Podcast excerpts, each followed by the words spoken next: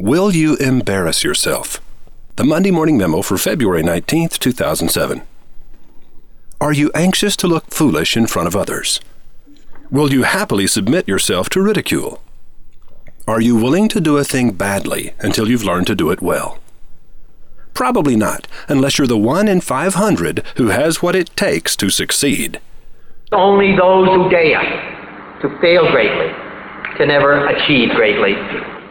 The lone pioneer plunges ahead and discovers a world, while 499 settlers whine for maps and roads.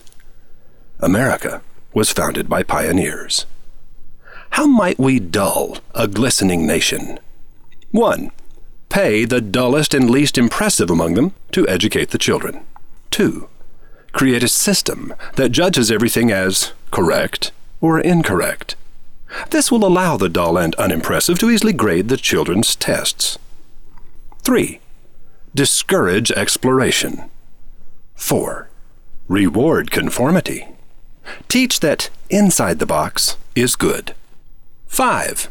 Celebrate sports. Make sure the children understand that taller, stronger kids have natural advantages that cannot be overcome build stadiums, and hired announcers to shout the names of students who display physical dominance. 6. Minimize school concerts and science fairs and art shows. Treat them as though they're for losers. Have them in the school cafeteria. Follow these six simple steps, and you can expect 1. Dropouts. Currently, 38% of America's children are dropping out of high school, and that number is rising. 2 cloned repetition. Have you noticed that every mall has the same stores as every other mall, and that every city has exactly the same restaurants? 3. Death of industry. The cars of once mighty GM and Ford no longer excite us. We want cars designed by the children of foreigners. 4. Street gangs. If school taught us anything, it's that physical dominance is the key to reward. An outsider, observing how we educate our children, would be forced to conclude that we value 1. Efficient mediocrity, and 2. Going in circles. But do we really want to become a nation of Walmart shoppers and NASCAR fans? Jeffrey Eisenberg told me that last line would horribly offend you. I hope he was wrong. Princess Pennie said that bright, motivated school teachers would feel marginalized and attacked. This certainly wasn't my intention. I know that every school has two or three dazzling teachers who are committed to doing all they can within the current flawed system.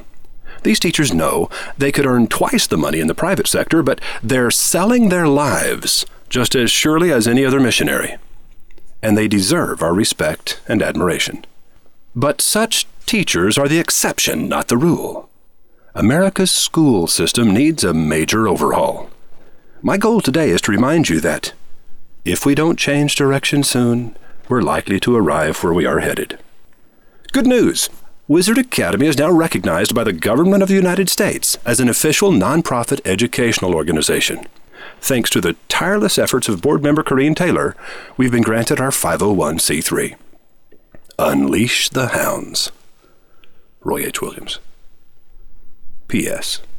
Each of the hyperlinks in today's Monday Morning Memo links to a brand new course at Wizard Academy. Have you visited wizardacademy.org lately?